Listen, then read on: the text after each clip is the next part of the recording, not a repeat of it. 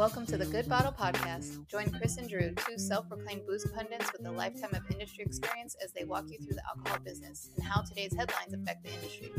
Each week, the guys will be joined by a special guest that will help them break down these stories and offer their own expertise to the podcast. So, pour yourself a glass of your favorite drink and sit back.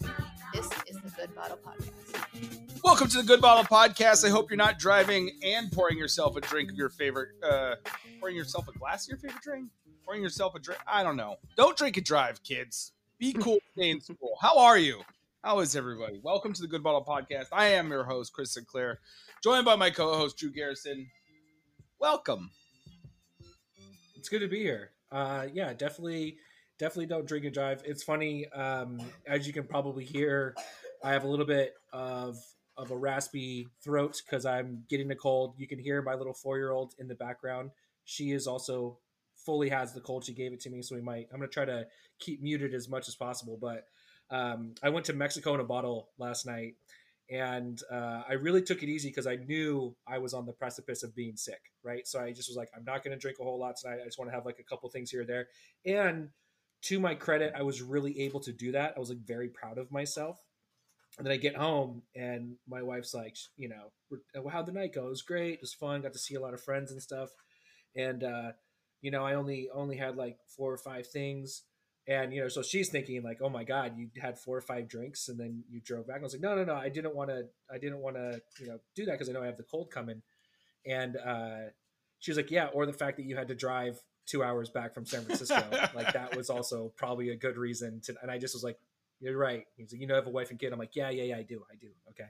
So, um, but even with those little samples, you know, it was like very, very teeny, teeny samples. Um, it was just good to see everybody. And, um, Yeah, I saw you hanging out with you hanging out with Jay Wild and uh, and Mo last night. No, that looked uh, there was, fun.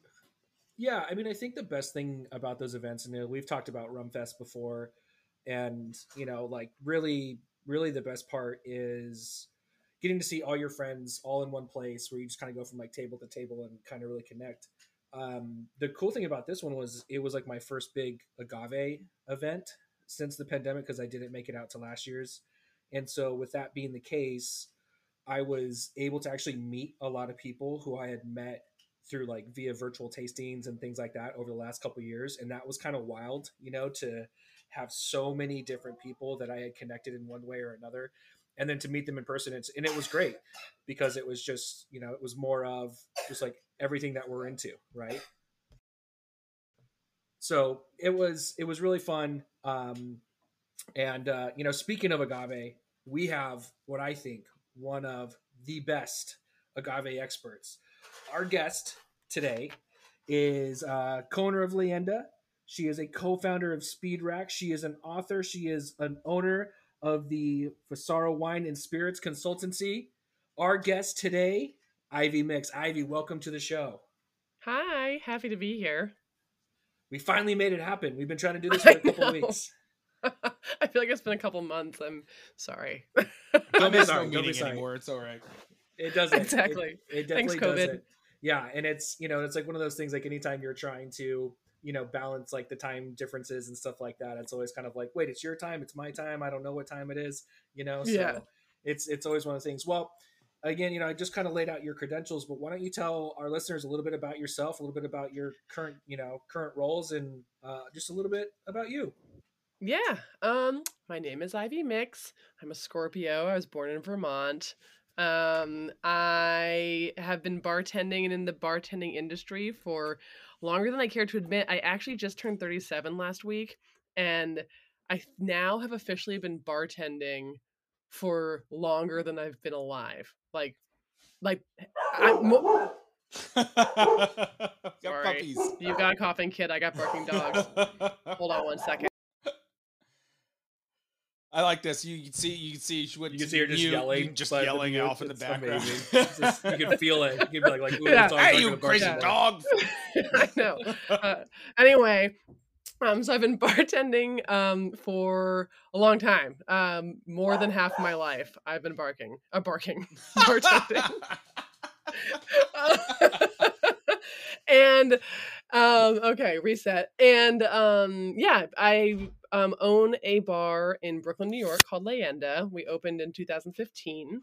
Um, I've been kind of putzing around the industry for a long time now in the cocktail realm of things. Uh, my specialty is definitely in tequila, mezcal, all things agave, although Leyenda is a bar that specializes in all Latin spirits. Um, and I wrote a book on the subject called Spirits of Latin America that came out in 2020. Great year to publish a book, let me tell you. Really fantastic. Hey, My people a great- lot of great time book on their was- hands. It's a great book. It, it is a great Yeah. book. Thank you. Yeah. no book tour though. Yeah, Uh, that's true. That's true. um and and I co-founded a little thing called Speed Rack. It's an all-female bartending competition and breast cancer charity that's been going on for 11 years. And I opened up a wine and bottle years shop. already? I know. I mean, believe me. Google like Speed Rack and like we're on Flickr. You can go back to like the baby photos, and I am like quite literally a baby. I'm like 26, 25, and I'm like, yay, Speed Rack. Because the first speed rack was in was in what three cities? yeah, I mean, yeah. The first one we did was just New York. And I'm like, this is a good idea. Then we did 11 cities, Oh my god! and then stupid, and then we did that for two years, and then we finally went down to eight, or three years. Anyway, and then we did international. It's been really Yeah. fun. Um, but now I'm kind of like I'm trying to like take it easy, not travel like that anymore because it is maddening. And I try to focus on my bar and my bottle shop, which for those people who want a good passion, bottle shops are like it's like where bartenders go to retire. It's so nice. No- we Yeah. close at nine. No one, no one uses my restroom. It's really a, it's, It's really great. a dream. I know. yeah, You don't have to deal with drunk people all the time. You get to just exactly. put people put bottles in people's hands and just say, "Here, it's delicious. Believe me." Bye. Yeah. See ya. Enjoy it at home. yeah. That's that's awesome. I will I will say though, Chris, you know, we have gotten pretty toasty in your bottle shop though, so I can't know if you can really claim that. You No, know, that's just- I'm the not drunk person then. That's fine. Yeah, I'm I- the one that's drinking. I don't have to deal with other drunk people. That's okay. Yeah. I only. Yeah. I, you, you know I really like you if I invite you to a glass inside the shop. I'll Yeah. be like, huh, Yeah, yeah, To the to the secret tasting room, to the playground. yeah. That's right. Exactly. So with you know with, with that because that's obviously there's a lot of stuff in, in a relatively short amount of time. Why don't we talk about Speed Rack? Because that's really taken on a life of its own. And and I know Chris and I know a bunch of different people that have competed over the years. Like, you know, what was you know what was the genesis of that? And then 11 years later like how do you still find that energy to be like we got to go again. We got to do this you know one more time Yeah. two more times. Like how, how does that how does that happen? And then how do you maintain that enthusiasm Oof, good question. It's hard. Um, you know, before COVID, it was just like a moving locomotive and there was no stopping it. It was like every year, it was like re-signing your lease. Like, oh, we're gonna do this again, right? Yeah, sure are. Sign the dotted line, off we go. And like we it was all pretty for the most part baked in. We used a lot of the same venues, a lot of this like extra legwork stuff we did in the beginning. So we just, you know, the sponsors like, we're in, you're in, yeah, we did it. And it was a lot of work, but it was kind of like set. Um, COVID happened and now we kind of have a different vibe. Um, but Speed Rack itself, I kind of talk about how we started it. So I founded it with my business partner, Lynette Marrero. Um, and it started because I had just moved to New York. I'd been bartending in Guatemala. Um, and I was trying to get a job in a bar. Um, couldn't really find a job in any bar and was working the graveyard shift at a diner in the West Village. Um, and a friend of mine from Guatemala was like, or from Mexico actually, was like, hey, there's a mezcal bar opening up in the East Village. I tried to get a job there. They said no. I finally got a job as a cocktail waitress and discovered cocktails. And then when I informed everyone that I wanted to be a bartender because it's what I'm actually good at, uh, I'm not very good on the floor. Although in my eh, as I've as I've matured, I do really like being on the floor. But um, I really wanted to be behind the bar then, and the response I got was like, "No, you're a cocktail waitress." And I was like, "What are you talking about? Like, um, what do you mean?" And this was like in 2009, 2010, when everyone was trying to be Jerry Thomas, and like you know the mustaches were cool and you know the stupid suspenders and like Oh. everyone like it was before the word mixologist wasn't cool like people were legit were trying to be a mixologist and there wasn't a lot of women women in what that image was like. Like there's like memes didn't even exist yet, right? But like the meme of a mixologist, everyone really wanted to be that guy. Um, so I talked to Lynette. Lynette was the president of something called LUPEC, Ladies United for the Preservation of Endangered Cocktails. and she was like, I was like, hey, there's no women like in the best bars on the on the on, on earth. Why do you think that is? Let's make a competition, make it for female bartenders only, and why not make it a charity event and raise money for breast cancer, which kills so many women. And Lynette was like, this is great. And Lynette was really established in the industry at this point. So, using most of her connections, we kind of worked together and put the, together this first event. That was 11 years ago. We've raised almost $1.5 million for breast cancer charities. When we first did it, people were like, oh, you won't have enough women to compete. Like, what are you doing? And we've had thousands of women compete in speed rack at this point. And you know, it's it's been a really wild ride and motivating ourselves to keep going forward. You know, the whole landscape of feminism has really changed in the last 11 years. You know, when Trump was elected, all of a sudden feminism was really reinvigorated. And then on top of that, gender fluidity is also a much bigger conversation. So, being an organization that tries to fight for equality and diversity in these workspaces, we found our mission changing, and that in itself is reinvigorating. That's really like we're no really longer like a, a cocktail competition for women. We're like we're a cocktail competition for femme identifying folk. You know, you know, or yeah, you're kind of adapting and yeah, and making sure that you're embracing and stuff like that because i know that's that's you know i think the the best part for for guys like chris and i is we're absolutely down for everything right? And we want people we want to amplify voices as much as possible but at the same time it's like we can't really stand on that soapbox. And i think that's why it's so great to have voices like yours and and stuff because sometimes it's even things that we don't even think about right? We're kind of Right. like oh i don't even see that way. Like i mean even just hearing someone give you feedback like you wouldn't have enough people to compete like that is so insane. And um Yeah. but you know but there have been times over the past couple of years where where chris and i have talked about like hey um so and so's looking for a bar manager. Like who do we know that um you know is a woman that we can that we can send to them right? Like who like and, it, and sometimes we're like hey it was really easy. Other times like man we really don't we're not putting enough time and effort in to to continue to develop people. And that was a problem in sacramento for a couple of years just in general. It wasn't a matter if you're a man or a woman. It just there was like this big drop off in education and stuff but mm-hmm. it is really cool to hear kind of the you know no pun intended but like the fluidity of the competition changing as well where it's kind of like Yeah. oh this is this is still a welcoming space and yeah because that would be really weird right to start something to be more inclusive and then be like well not for you guys or you gals Well, right, you, Yeah. exactly, and that's the thing that was very kind of like okay, like I remember the first person who came to us, and it was a while ago. It was not like it was like just in 2020s. It was many years ago. Someone came to us and it's like, you know, when you say this is for for women by women, it's exclusive. Like it's not inclusive, it's exclusive. So that was our slogan, and when we changed it, we're like, okay, like totally, you know, absolutely. like you didn't take it personally you took it as an opportunity to learn right and, and to, yeah think i mean you so know it's also like i mean it's hard you know you're like oh shit like that wasn't what i thought damn Right. it and then you know when we changed and and we're going forward which is which is good it's what keeps you it's what keeps you going the change is what keeps us going because 11 years is a long time Well, we we love that, and I hope you know for anyone who hasn't either heard of it or you know want to compete in it, they'll they'll do it. You know, as soon as the next one rolls around. Um, the other thing that you mentioned, you know, is obviously the bar that you that you own, and it is uh, as you mentioned, focused on the spirits of, of Latin America, and then top of that, you wrote the book that came out at the worst possible time, and didn't get to do the book tour for. So, uh, what was it that you were kind of like, we need to have a book that's about Latin American spirits and not just tequila and mezcal, right? Which there's been this Right. huge influx over the last five years, but you were really, it was the entirety of Latin America that you were really trying to highlight as much as possible. Um, Yeah. So I would say, like, you know, how does that come about?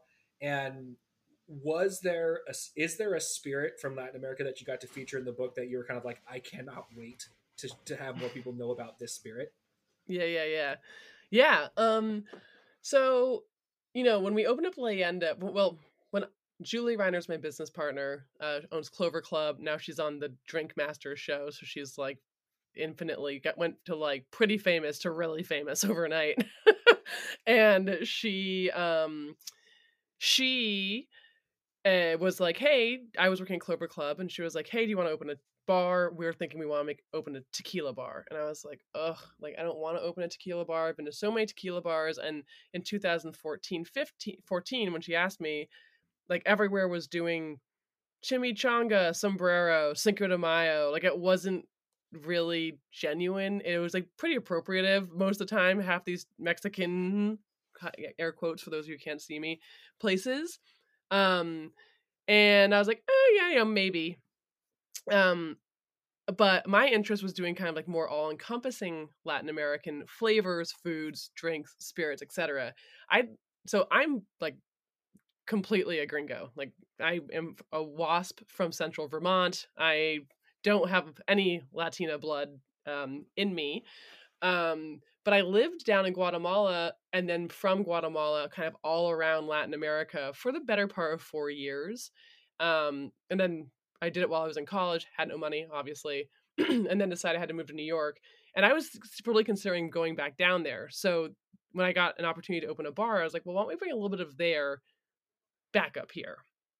Um, and try to explore all these other flavors and drinks and spirits and foods from this part of the world um, that people don't necessarily know about using tequila m- mostly tequila and now you know now it's mezcal also but as like the gateway drug to the rest of the latin american lexicon. And for the book it was the same thing. You know i the book publisher came to me they're like we want you to write a book. And i was like okay like what do you want to write about? And i was like not what it's like to be a woman bartender. I do not want to write about that. Yeah. um because you know sometimes it's like all people want to talk to me about.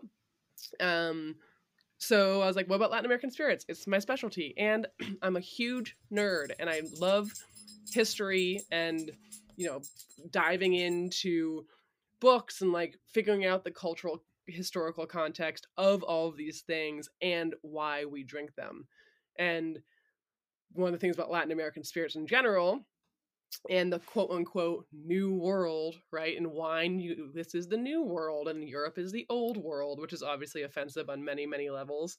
Um, we you can look at these in these um, regions and you can see a real mixture of cultures like they're really really exemplary of some like in the case of agave indigenous endemic plants being used in a distillation process that mostly we think was brought over by the Europeans, although there is um there is evidence that perhaps the pre there was pre Columbian distillation in Mexico to grapes that were brought over by the Europeans to make, you know, God fearing Christians the world over, and then sugarcane, which was on the backs of slaves, quite literally. So I found it very interesting to look at spirits in this way and how they are so exemplary of the places that they're from and the history of those places. So that's why I wrote the book. And you know, one of the things that you know, I, I myself am also a, a, huge advocate for agave and stuff, and similar to you, um, you know, very white. So, um, you know, one of one of the things that you you sometimes have to contend with is being an advocate um, for these spirits, but not necessarily being a native, right? And so sometimes you get that pushback, like, well, why is this white person telling me about mezcal or they're telling me about Latin American spirits and and I feel like you do a really good job of just like no like I am an advocate. Like I'm not saying like like I know more than anybody else but like what has that process been like for you? And and being just able to properly be like hey like no I appreciate this. Like this is not an appropriation. Like this is an appreciation. And I know it's a hard line and it's it's, it's a very fine line but what has that process been like for you? Hard uh really hard. Um i have not made in you know everything i i have made missteps certainly um in the way that i interact uh, with the spirits themselves and or not necessarily spirits themselves but like in in my quote unquote advocacy for these spirits i have misstepped in the past like taken job opportunities that weren't necessarily for me or like oh you want to ship me to peru and like learn about P- pisco like hell yeah i'll go and like maybe i could have given that opportunity to somebody else you know? Um but you know i think that there it is a tricky thing but i think that there is a question of like if you're interested in a culture or a place or a thing what can you still be if it's not your own? And you know it's different for me with like feminism for example because i'm a woman right the spe- work i do with speed rack i'm like okay rah rah feminism woohoo l- love a woman like i can do that because i'm a woman but with Latin American spirits, I'm not Latina. So how do I how do I toe that line? Um, I just try to, you know, support and promote the spirits that I think are really really worth having and that are made in an ethical way. And yeah, I try just to do the best that I can. And it's like I'm really interested in in these spirits and these parts of the world and it's almost like an anthropological look in some ways. You know what I'm saying? Like you see some people who are just very interested in like a cultural history, a place or thing, and they dive into it and that's their interest. So yeah, that's what I I try just to be very much like, hey, I'm just a huge fan. Like I'm like I'm like the yeah.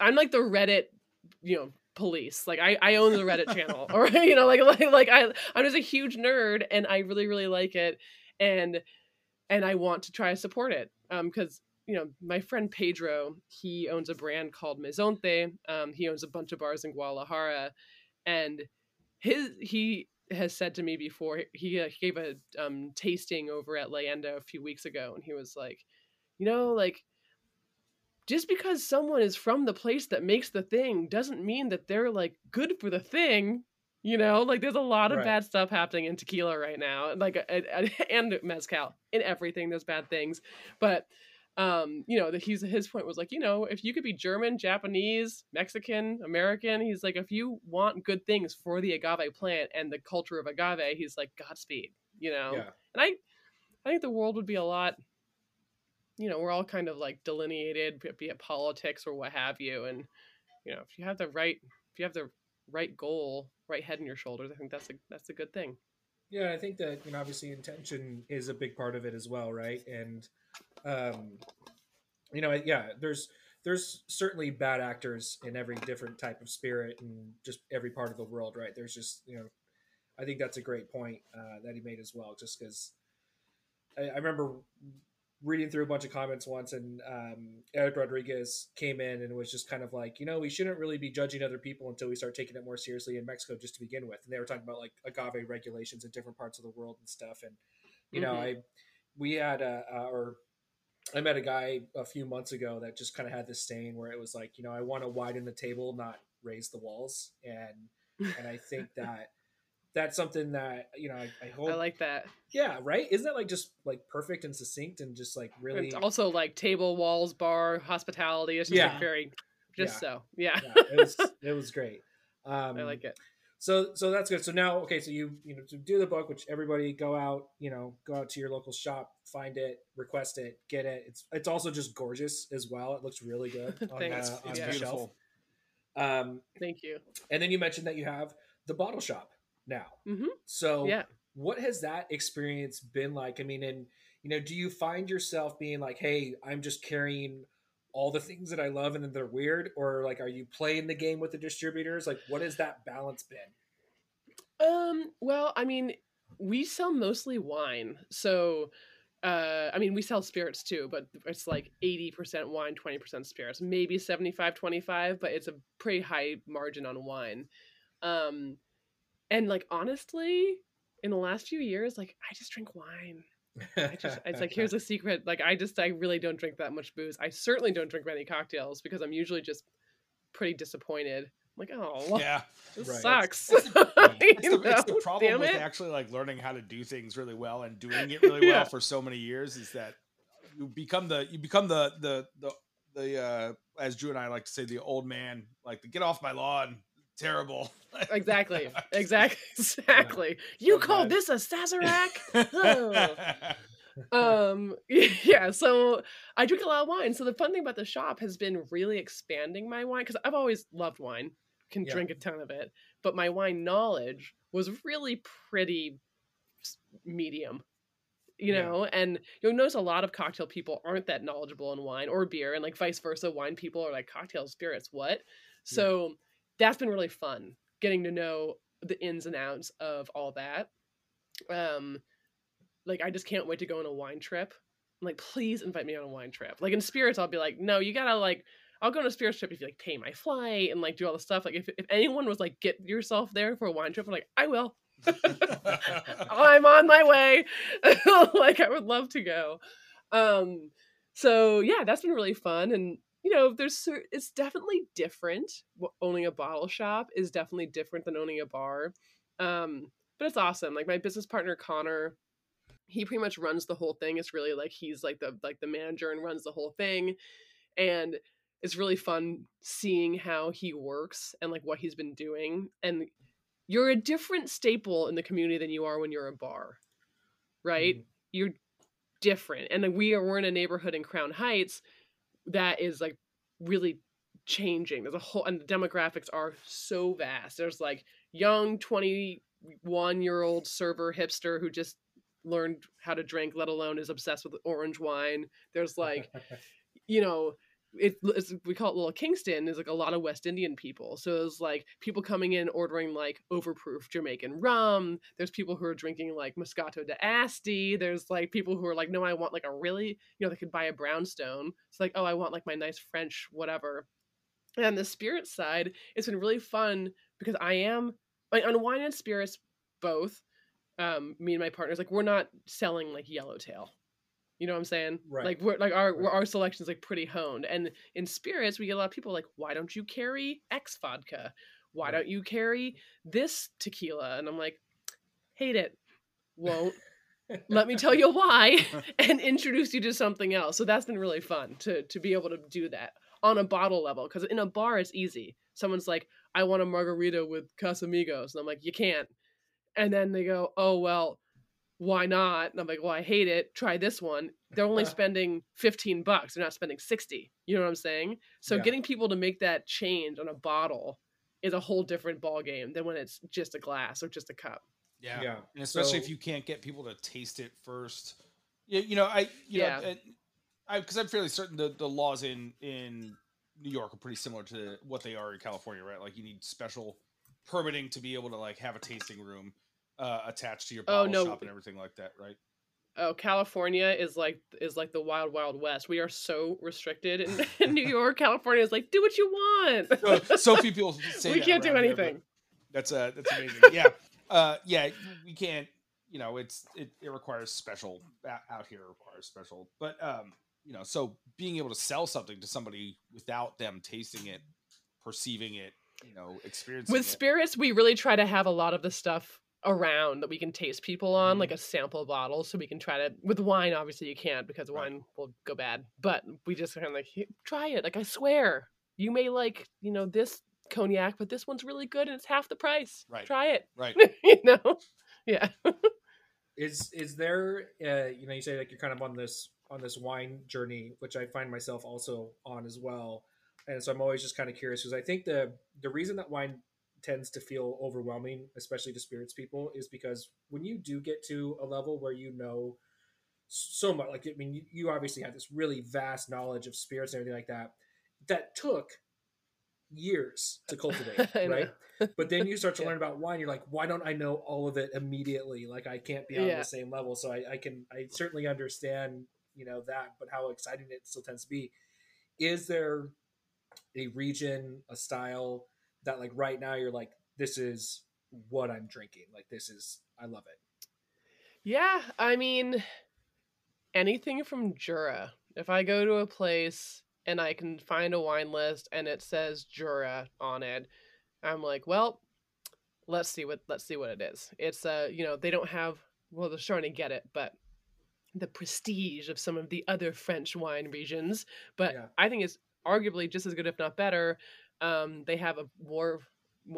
they it's just they're also there's a lot of natural wine happening in Jura. And then lastly, global warming's really taken a toll on that region in particular. So get it while it's cold because it's not going to be around for that much longer in theory. Yeah. There's a fear. Right. Um, and also, I love Latin American wine. It's really good. I wish people would drink more of it. Like people are like, oh no, like it's disgusting. like it's not. It's so good. There are so many excellent Mexican wineries. I'm like, people should just go drink it. And people won't because they think that it's like too hot or they think it's not. I'm like, y'all chug California wine. right. Say it's right there. Texas wine too. People drink all of it all the time. I'm like, go drink the Mexican wine. It's so good. I mean, obviously not. There's rules to everything, right? Don't just like, oh, Mexican wine. I'm gonna pick up a bottle now. You could be horribly disappointed, but there is good Mexican wine out there. Um, we've got an amazing wine list at Leyenda that no one ever touches, and I'm like, it's so good. Yeah. Drink it. Drink It's- it with the food. Right. You see people making the most horrific food cocktail pairings. And I'm like, ah, what are you doing to your stomach and your mouth? Like, you, horrible choice. I don't know. I just like would love just like to sit with you like behind the bar, just like let's just judge people's orders right now. I just want to Oh. hear all the things that is wrong. Oh, you it's a constant diatribe up here. I'm like, oh, Jesus. When I was a little kid, I told my mom, well, I told my mom's friend what I wanted to be when I grew up. And he was like, what's that? And I was like, I just want to tell everyone what they're doing wrong. And he was- That's funny. That's what I do. It's great. yeah. So he made me business cards that said critic at large. And I would like literally hand them out to people. oh my god, that's amazing. What is I love that that was like supported. You know, it's like I know. it's like you can be that. Yeah, here you go. Here's Yeah. some business cards. Knock- like you are official Knock yourself now. out. Yeah. That's that's awesome. Um, all right, Yeah. well we know that we have a time limit with you, so I think it's now Oh, yeah. For our opinions on facts that we heard from reputable sources. Great.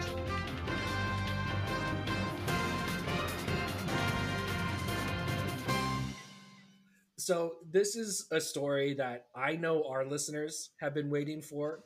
Uh, I have been contacted about it numerous times, uh, and I was waiting. And you know, again, like we were joking earlier, we were trying to make this this interview happen um, for a bit, and that is, um, Lenny Kravitz has thrown his hat into the spirits world, joining just a plethora of other celebrities that decided that Mexican spirits were where he wanted to exist. Um, he went a little bit of a different route, and he went the Sotol route, which is going to be an indigenous spirit to Chihuahua and Durango. Uh, it is called Nocheluna. Uh, it is sourced by one of our friends, Ricardo Pico, which you know has been Love him. do love him as well and i've had a really great dialogue with him over the past couple weeks just talking about this but this obviously still flies in the face of everything that we believe in on this show and i, I know you feel the same way um, you know it is as you read through all the different comments and things like that that lenny has made so far just about kind of like yeah you know i was down in the bahamas and they came out and pitched me on this spirit that i'd never heard of before but i really love the- the wild spirit nature and you're just kind of like i'm trying so hard not to rage snarger now but I know. you know let's just we'll jump into it I mean, thoughts concerns anger let it fly what do you think Oh of, my God. of the celebrity infiltration of sotol it's so sad.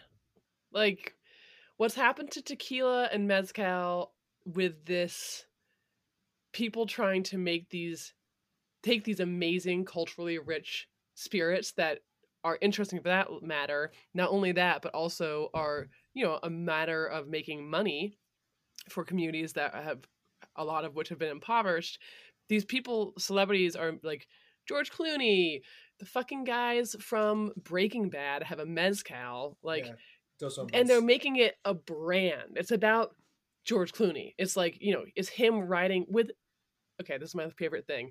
George Clooney on a motorcycle, no helmet, advertising a alcohol. Like and they're uh, those trucks, the Southern Pine Spirits trucks are like everywhere with like this like hey, drink, drive, no helmet, go for it.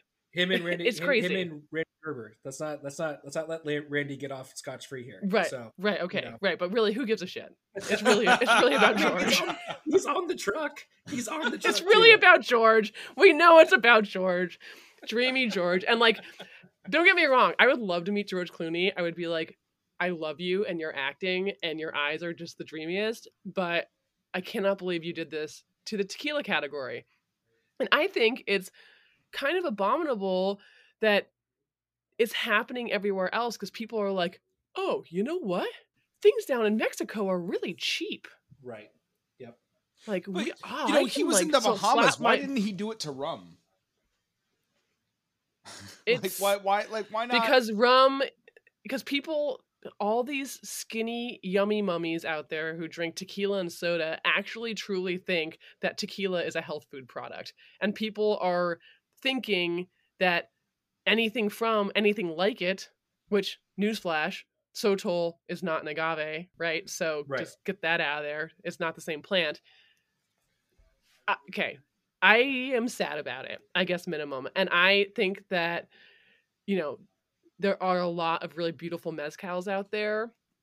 I am disappointed that it's going to arguably go to the way of mass quantity and branding to not be about Sotol, but to be about Lenny Kravitz and to not be about the history of this amazing spirit, but about this guy who, like, who's ever even thought about Lenny Kravitz in the last 10 years? Like, not me.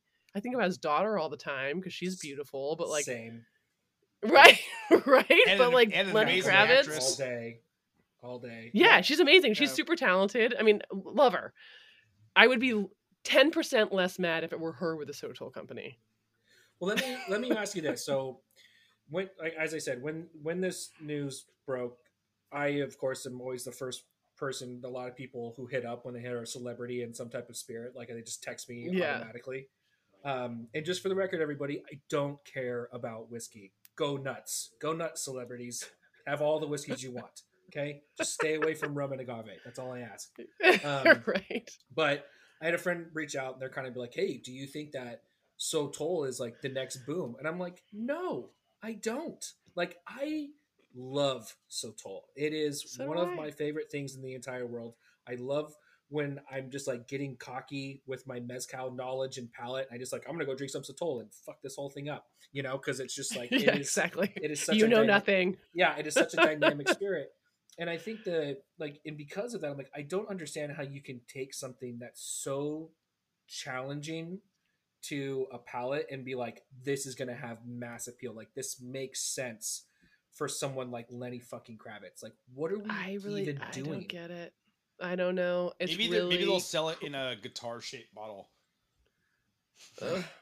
It's Sorry, I just didn't, mean to, I didn't mean to gross you both out. oh, I'm just so upset about the whole thing, and and like, does he even know what it is? Like, he hopefully he's learned, and like, you know, Casa Lumbre, who owns the company, who who is doing it through, you know, they've done some really amazing stuff. But it's it's it, it's disconcerting. It is disconcerting at best. Um, so here's and, here- it is very yeah Here's yeah. my question: Is there a right way to do it for celebrities? You know, like Well- like let's say let's say they Yeah. you know they they want to they want to own a brand. You know, they're getting into the booze brand. They're like, hey, I'm I'm I'm just interested in owning booze. The way I you know I host people. I'd like to own part of something. This was really interesting to me. I want to own part of it.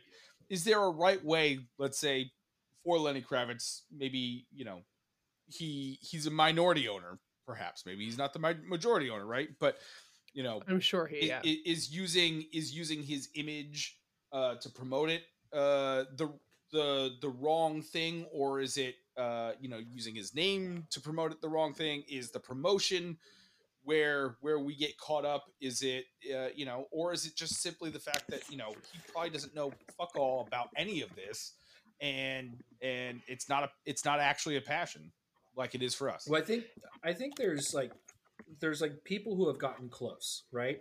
And I will say, Who? Name one. well, I, I'll get there. I'll get there. So, so well, I mean, like like elements. defend right? yourself sir So, so in conversations with Ricardo, who helped source this, and it's um, and I think it's uh, Delalo uh, Arrieta who's doing this one. Yeah. I believe. Yeah, I, he he does almost ninety percent of Sotols out there. He just Right. really does a lot. Yeah, and so one of the con- so the conversation I was having with him was, you know, hey, you know, the Don is seventy years old, right? This is gonna really set him for the rest of his life and really the rest of his family for a long time in terms of what he's being paid, right? Um, now I don't, I've never seen these numbers. He threw some figures out at me that I'm not allowed to share, but like I was, I was like, wow, okay, like those are some pretty I can't confirm this, but I'm like, I'm going to take his word for it. And one of the things that like his takeaway was like, you know, you know, we we have because I asked him I was like, does that mean that Sotoleros, which is the other brand that Ricardo has, like, does that mean that this is going away? He goes, no, this is going to make Sotoleros easier to get done now because that's always been a situation where I've been coming out of pocket, coming out of pocket, and I just because I'm because he has all of his producers on salary for Sotoleros. Mhm. So he's like, so this is going to make it easier. So it's kind of like, okay, well, you know, in on all these aspects of like Lenny sitting down at his beach house in the Bahamas and then finding out about the spirit and then just investing into it, like I have a problem with that. If everyone's getting paid and it's gonna enable me to go and be able to drink more Sotol from the rest of these Sotol producers, then then I'm willing to to do that because I also don't think it's gonna blow it up. Now, I think there were steps that somebody like The Rock did before he completely fucked everything up with like Teremana. So The Rock spent years, Wait, what did he do to fuck everything up? Now Okay. I, I, I, Okay, I'm not so- know. and we'll get that there. We'll get there. But you know, he spends years really being like always talking about tequila, right? He was always drinking tequila, and, and he was obviously a fan of it. Then he goes and he establishes, you know, his distillery, which then turns out was just a building on an already established distillery, which was kind of bullshit. Not even right? that. It was kind a, of it was a room. It was an additional room in, Right. in a distillery. So so there's so so then it was kind of like wow i thought you were actually creating jobs and it turns out you just created a room and then you know but then he comes back and he creates something that the price point's kind of like okay well at least it's not 50 60 dollars it's not great but it's priced appropriately and then he fucked everything up and he put gluten free on it and then ruined everything else from there. So it was just kind of like he was getting close and then he was 10 steps back and then one step forward. So um but outside of that yeah no nobody nobody has done it right and they haven't really been able to make a meaningful impact in any of these places. Like these guys aren't Yeah, getting into it to change the world for the better they're trying to get rich No, they're not trying to like support and promote. I mean, okay, so Sotol so far, it, it, it's a much more biodiverse plant. To get very nerdy, but like we're the end isn't. It could be nigh for tequila, right? We're just ruining everything, um, and you know that that that it'd be nice to see a you know a uh celebrity get involved with tequila and be like, you know what? I'm going to join the BAT project, which is something that Carlos Camarena is spearheading, which is where you let I think five percent of your agaves go to seed to create some biodiversity in the agaves. If like if someone came out and did that, I'd be like, even if it's a gimmick, Godspeed like good for you but also all of these brands that these people are making they don't tell you shit about where it's made who makes it the type of distillation like look at some Mez- mezcal vago look at any of the siembra spirits like look at it's a f- ocho there's so many spirits out there that they tell you so much about it because it's so important Yeah. about the spirit maybe maybe a celebrity could just do that Just rather than filling their yeah yeah, just be transparent. Rather than it's you know, I feel like these people who don't know anything, it's all about quality up, quantity up, quality down. Like like are they putting I don't even know about the laws of Sotol, like if you're allowed to put anything else in there. Like, you know, in tequila, there's chalking things full of glycerin. I was like, oh, put some glycerin in it. Like, oh, you think that Casamigos is smooth? yeah Well, because you're drinking glycerin. you know, you know, I, I will say, uh, you know, far be it from me to, you know, pump anybody up, but the the you know the the Dos Hombres guys, they did. Um, I think they they learned and they they heard sort of what the what the world was crying about, and they made they made the distiller part um part of the partnership of Dos Hombres. and they put his face like they're putting his face all out there with everything like that. So at least at least those guys are kind of doing something at least a little bit closer to being the right way. You know? Oh, I don't. I don't feel like I've seen that one time, and then I'm thinking about their bottle right now. Like, Oh, no, I only def- see their I've def- signatures on it. I've definitely seen it. Um, yeah, I like I. You I see, mean- you see it in their print ads, and you see I've seen it in their digital ads. Great, but how much? How much of it does he own? Ah, this fuck guy, if I know. This producer. You know, fuck if I. know. Yeah, so, like- like I, I have no. I You have no know. Yeah. You know, I'm just I'm just saying like it's not 818 right like you're not you're not throwing Kylie Jenner down there in a in a tan to pretend like she's Mexican But then, but then Right, but, like- Kylie also linked herself with Sacred Agave. You know, which and you- Lou sure Bank. yep that's true So Yeah. Lord. yeah Ugh, it's that- just so. that's gone really well yeah, it's uh, okay. All right. Well, hey, let's table that because we're to go on to our next topic. We got to make sure that. Yo. Uh. Okay, so as everybody knows, I have become completely obsessed with Formula One racing. And so I came across this article that was talking about how Ferrari Trento is the exclusive uh, Formula One champagne that gets used on the podium after every race, and their sponsorship runs through 2025. And I just wanted to bring this up because I'm just thinking about like sponsored, you know, brands and things like that, and like the associations that you make with them. So I know for myself, and the fact that I've also just been, you know, progressively more and more obsessed with champagne. It's like, well, now I got to have this champagne, right? Obviously, but is there? are you gonna have like, it in a know, Jeroboam also or are you just gonna like spray it all over everybody I'm gonna spray it all over myself. I'm just gonna Just like walk your kid to school and crack open a bottle and drink it out of your shoe. first I one. did it. first Yeah. day I did it. Yeah. Yeah. Ah! I'll have, yeah, like the the Pirelli hat, the one on it, and stuff like that. And so I was just, Yeah. I was just curious. You know, it's like you know, you, you earlier, Ivy, you were talking about. I was like, oh yeah, there's like some trips I took advantage of and, and things like that. But you know, you wish that you did. But like, are there? Do you ever see items that you're kind of like that really worked for me? Like, I want to in the in the alcohol world where you're kind of like, oh yeah, I, I, I like that. I need to maybe I need to go check this out or any type of sponsorship because you know when you oh, think sponsorship. when like when you think of when you think of um you know like speed rack like you had to be cognizant of what sponsors you were associating yourself with speed rack right so like Yeah. it's like it is a big part of what you do year to year so i'm just curious as, as i was reading that I was, I was like oh i wonder how do you go about like having the right sponsorships and things that that the association is a positive one Yeah, I mean, I mean, side note, I think it's still so hilarious that alcohol brands can sponsor driving. Like, I just Yeah, think it's, so silly. It's pretty, it's pretty impressive. like, what is that all about? Like, you know, give George Clooney a bottle; he can bring it on the motorcycle. You know, it's like it's crazy. Um, but I think that you know, for a lot of brands, for a lot of alcohol, like like lots of things that I say, like when like you know, celebrity spirits, what we are just talking about.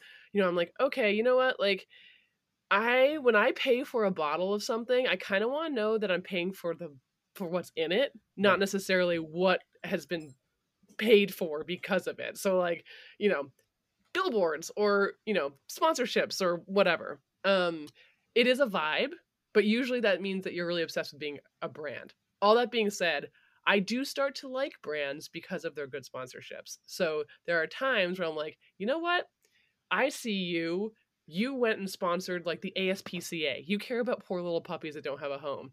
Yeah, I'll drink that gin instead of another gin, given the given the chance, you know, because I'm like, you care about something that is good for the world. Sponsoring Formula Formula One, I think that that's like literally no offense. I think that Formula One is um atrocious. I think it's like a gross misuse of money. Oh, But it's like one of the best parts about it because you just sit Yeah. here and you're kind of like, I can't believe they spend millions of dollars to crash on the first lap. Like this is fucking It's- insane. Yeah. Exactly. So, I, and Yeah. I think that like you know they they just had it like in Mexico, I think, and then they're Yep. going to like they just go to like places that have like huge, huge wealth gaps. Discrepancies Um, for sure. Yeah. Yeah, I was like, okay, this is weird, but um, you know, like for Speed Rack, yeah, like I used to say on stage when we would give our thank yous, I'm like, thank you to our sponsors who you should go out and buy because they have spent their money helping us. So 100% of the proceeds, so every ticket and whatever, we can donate to breast cancer. Like without our sponsors giving us the money to physically put on the events, we wouldn't be able to donate 1.5 million dollars to breast cancer charities. And that is a reason enough to buy something, I think. Like Right. I may not buy it like again, if it's like like if I go to like food and wine and you know some gin is the sponsor i might just be like okay this you're just paying for like get eyes on you and i will probably won't care. But if if like you know if i go to like a gala a fundraiser or whatever and i'm like look you guys donated a bunch of product so people could get a little drunk and open up their purse strings like good, good on you i'm uh, next time i go out and there's an option between this and something else i'll take this Yeah, yeah, Yeah. No, that's just good. Chris, what what about you? I mean, now you know you have the you have the restaurant open, you have the bottle shop and stuff like that. Like you have people coming in wanting to spend money and do different things. What are the kind of you know what's the thought process you have, especially as a new bar restaurant in you know in a, in a neighborhood? It's like what are the types of brands and things that you're trying to associate yourself with? Oh man, uh, the the bar is is a totally different beast all on its own. Just because, like you know, uh, but the listening public typically doesn't know. You know, we're located in in in a very small, you know, sequestered neighborhood of Sacramento, right? Like we're just an underserved neighborhood. There's nothing, you know, nothing except for homes and grocery stores and like a Starbucks, right? There's just there's nothing. So when when we're looking at bringing in product, it, it it's it's more so about like okay, what's going to sell well, and what can I teach people about? Uh, the stuff that sells well allows me to carry the stuff that I can teach people about.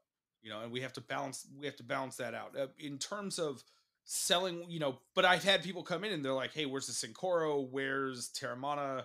Where's this?" And I'm like, "I don't carry celebrity-owned spirits, you know, or at least agave and whatnot." And they're like, "Okay." You know, there's there's like no pushback really. They're like, "All right, well, what can you give me then?" You know, because they come in, they look at the, they look at my back bar and they realize that they only know like three or four brands that are there, but they always leave happier because you know i'm giving them a good experience. I'm not making them feel like Mhm. dipshits because they want something that they that they saw or whatnot. Um i just it's a transformative experience where we just say hey like check this out. This is you know but also i give everybody a hard time about using the word smooth it's sort of you know it's a run, it's a running joke they're like ah don't As use that in here should, don't, don't, sir. don't don't say that in here you know half You the bar should say do that. well, half the bar, you know, like when someone new comes in and someone goes, "Oh man, you know, I really like this because it's so smooth." Like half the bar just goes, "Oh no!" Like you triggered him. but uh, so so you know they come around and they they're you know I have people who who are into drinking vodka. I have people who are super into drinking gin. I have people who are super into drinking uh, uh just obscure shit because now there's like a bar in the neighborhood that they trust that they can go like have a new experience. They don't always do it.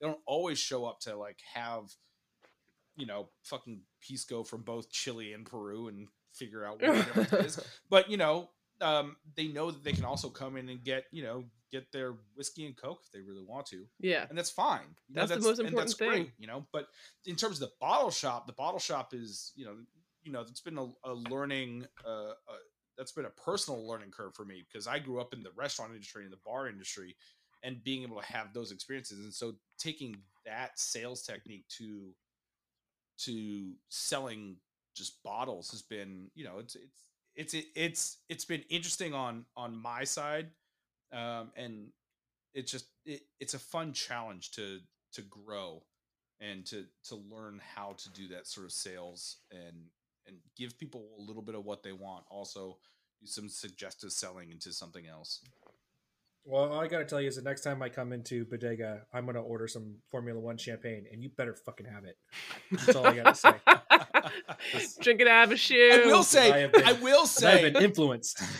I re- I really do uh I really do like big bottles. Um it's just it's a thing Yeah. it's a thing that makes me giggle. So like Jeroboam champagne. Uh, I've got a giant ass bottle of Don Julio on the back bar that all my bartenders hate me for, but it's like it's a 175 and it's a giant globe and it makes me giggle. So it's really It's funny pretty until I have to pour it. You yeah, right. You're like, uh, I think that's an ounce. Uh, Okay, so it yeah, takes- it's fun. So, so the takeaways are sponsorships can be good as long as they're aligning themselves with cool stuff. Uh, Yeah. And Ivy does not care for Formula One, so we can't talk about that anymore. No, So but obviously, uh, you know, a, a, a wine called Ferrari for a race for a car race, uh, yeah, it makes sense. Well, so he, this just in, I actually thought it was by Ferrari. Like I thought Ferrari made their own prosecco. Is that what happened? No, No. right? no, No. it is just because it's an actual champagne. Yeah. Okay. I was just like, see, I'm learning something. You're you're educating me. Great. I mean, I, I you know, like, wow, I, I'm so bold. I'm so fascinated by the ROI on on those sorts of you know um, placements. You know, like like it, It's not good. yeah, I, it can't be good. But someone I think along this- the way said, "Yeah, we're in. But also- we're gonna do this." Doesn't the Ferrari team kind of suck?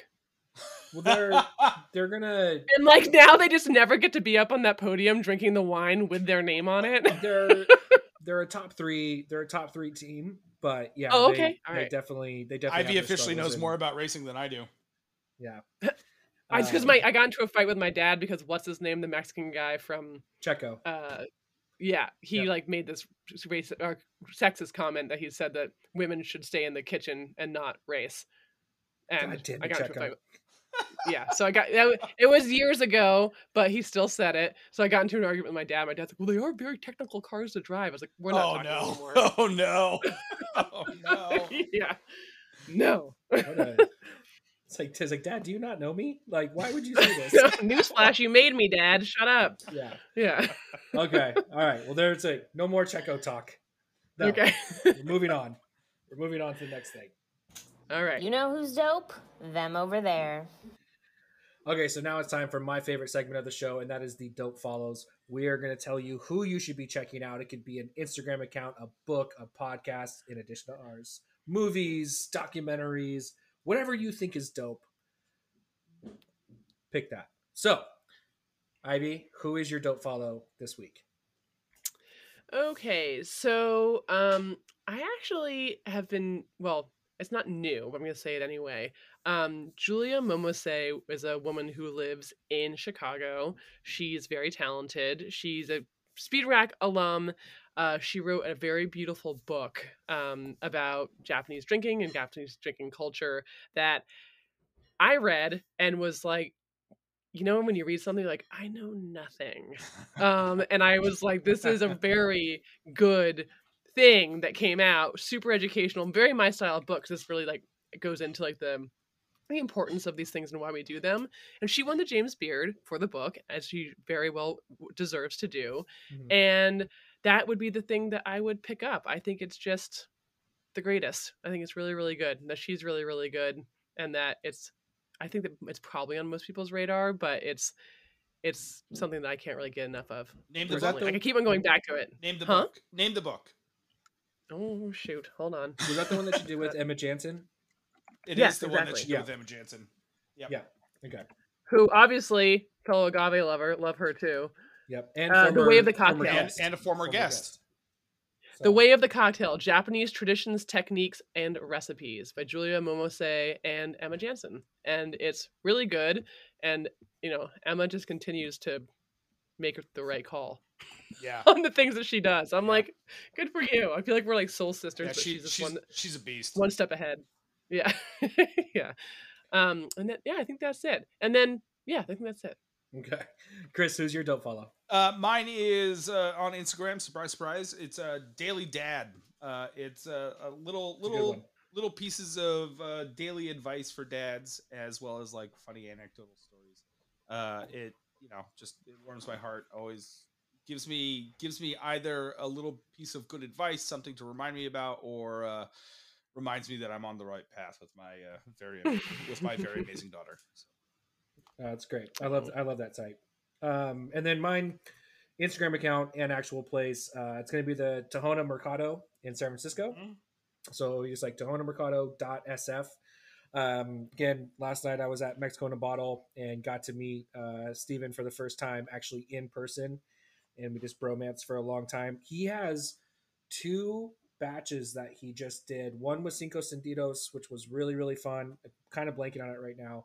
But then he also did one with Malbien, where Hmm. they took the quiote and roasted, crushed, fermented, and distilled just the quiote. And for our Yeah. listeners at home, the quiote is the stalk that will emerge out of the top of the agave where it's going to, you know, flowers up. So they actually harvested that and then distilled it, which was just absolutely bonkers. Uh, I was and lucky enough to I was lucky enough to taste uh, get a sneak peek of that. Um, it is very very good. It's Yeah, very it's good. I'm so excited. I've never heard of this. I'm following now. Beautiful imagery, very good, and also they have Cafe Delia ice cream, which is something that I think should win some sort of award. Just the sound of it sounds amazing. Well, when if, if next time you're out on the West Coast, we'll we'll we'll make the pilgrimage and we'll go to Hell we'll yeah. to Tahona. yeah, we can So, go. I San Francisco is like my home away from home, so I'd love go. to. Awesome. Well, those are some pretty dope follows.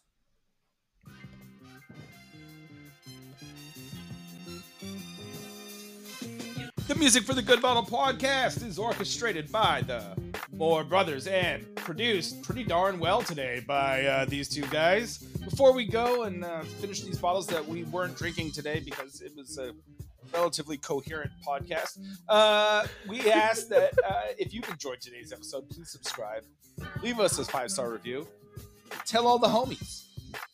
Yes, share, share, share. You can follow us on Instagram or Facebook at the Good Bottle Podcast or on our personal accounts. Mine is D Garrison six. Chris is Chris Sinclair. Ivy, where can they find you? How can the people reach you? Um, I'm on uh, Instagram. I just deleted my Twitter account. Bye bye. But I'm at Ivy Mix on Instagram. Uh, you can follow Leyenda at Leyenda BK, Fiasco, my bottle shop at Fiasco BK, and Speed Rack at Speed Dash Rack, all on Instagram. And go buy her book, Spirits Buy of it. America. Buy the book. Just buy. If you buy it, if you buy it on my website, I'll sign it for you, or you can buy it from the Fiasco website, and we'll sign it for you. Oh. And we ship internationally. We'll do it for you, or nationally, not internationally. buy two, and then give Buy, one away buy for six. Christmas. It's almost the holidays, exactly. Yeah. Stocking stuffers. Make it happen. I just bought a house. I need money. Amazing. Amazing. If you would like for us to cover a story or you're working with a brand that would like to be featured, please email us at thegoodbottlepodcast at gmail.com. And as a reminder, you should also be visiting thegoodbottleshop.com to buy all kinds of fun things and whatnot. Uh, but until next time, guys, cheers. Cheers! Ching ching. I feel like I need a signed copy now. Like I feel like my copy is like inadequate. Like Well, next time on the West Coast, I'll let you know. I'll sign it for you. I don't know if I can wait that long.